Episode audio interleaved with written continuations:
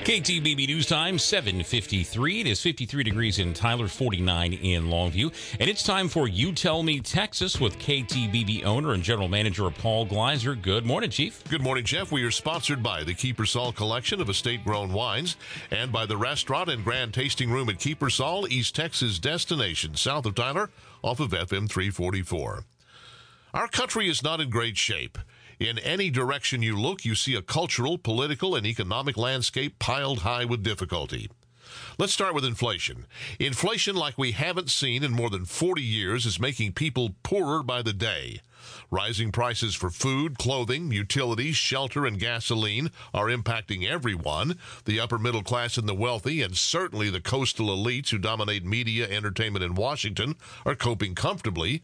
But working families and the poor, as always, are getting clobbered. It's now the consensus among bankers and economists that we will suffer a significant economic recession in 2023. The chaos on the southern border continues unabated. More than 4 million illegal migrants have come to the United States since Joe Biden took office, bringing with them poverty, illiteracy, a disproportionate need for social services, crime, and a flood of illegal drugs like fentanyl. Rising crime and homelessness have become the defining characteristic of most of our largest cities.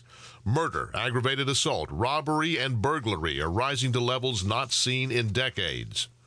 To top it all off, school aged children are now alarmingly behind where they ought to be academically.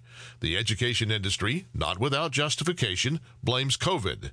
But American education was in trouble long before the pandemic.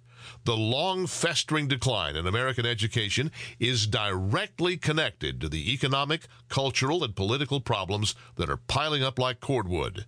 Over half of American adults cannot read above a sixth grade level. Consequently, even though information on any topic is readily available with the tap of a finger, the American populace is both less informed and simultaneously more misinformed than at any time in the last century. The cultural knowledge of today's teens and young adults is increasingly limited to what they see on their phones. And even as tuition and concomitant student debt continue to rise, U.S. universities increasingly marginalize classical liberal education in favor of a progressive woke curriculum that, among other things, is hostile to the founding principles of the country. The result of all this dysfunction is a society filled with people whose economic illiteracy makes it impossible for them to understand that those free stimulus checks they received in 2020 are significantly responsible for the groceries they can't afford in 2022. High schools and colleges that have dismissed Shakespeare and Homer and the founding fathers as contemptible dead white men have led to a generation of misanthropes who, rather than celebrate America as a beacon of freedom, instead condemn it as a place of irredeemable racism and oppression. Young adults in America are increasingly favorable toward socialism for the simple reason that the schools they attended never told them that socialist societies are by their nature repressive. An entire generation knows literally nothing of the mass murders committed by Joseph Stalin and Chairman Mao. The country is in trouble. The education system is failing.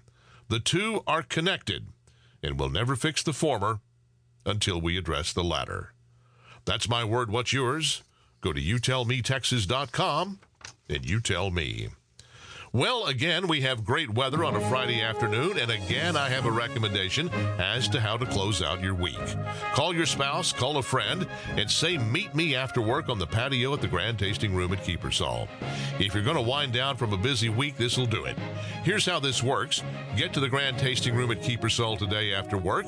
If you don't already have a wine selection in mind, ask them to let you try the recently released 2017 Kiepersol Syrah. Yes, of course, tell them I sent you and your first taste, as always, is on me. Grab a bottle or a glass and repair to the patio overlooking the still green, gently sloping, totally picturesque vineyard.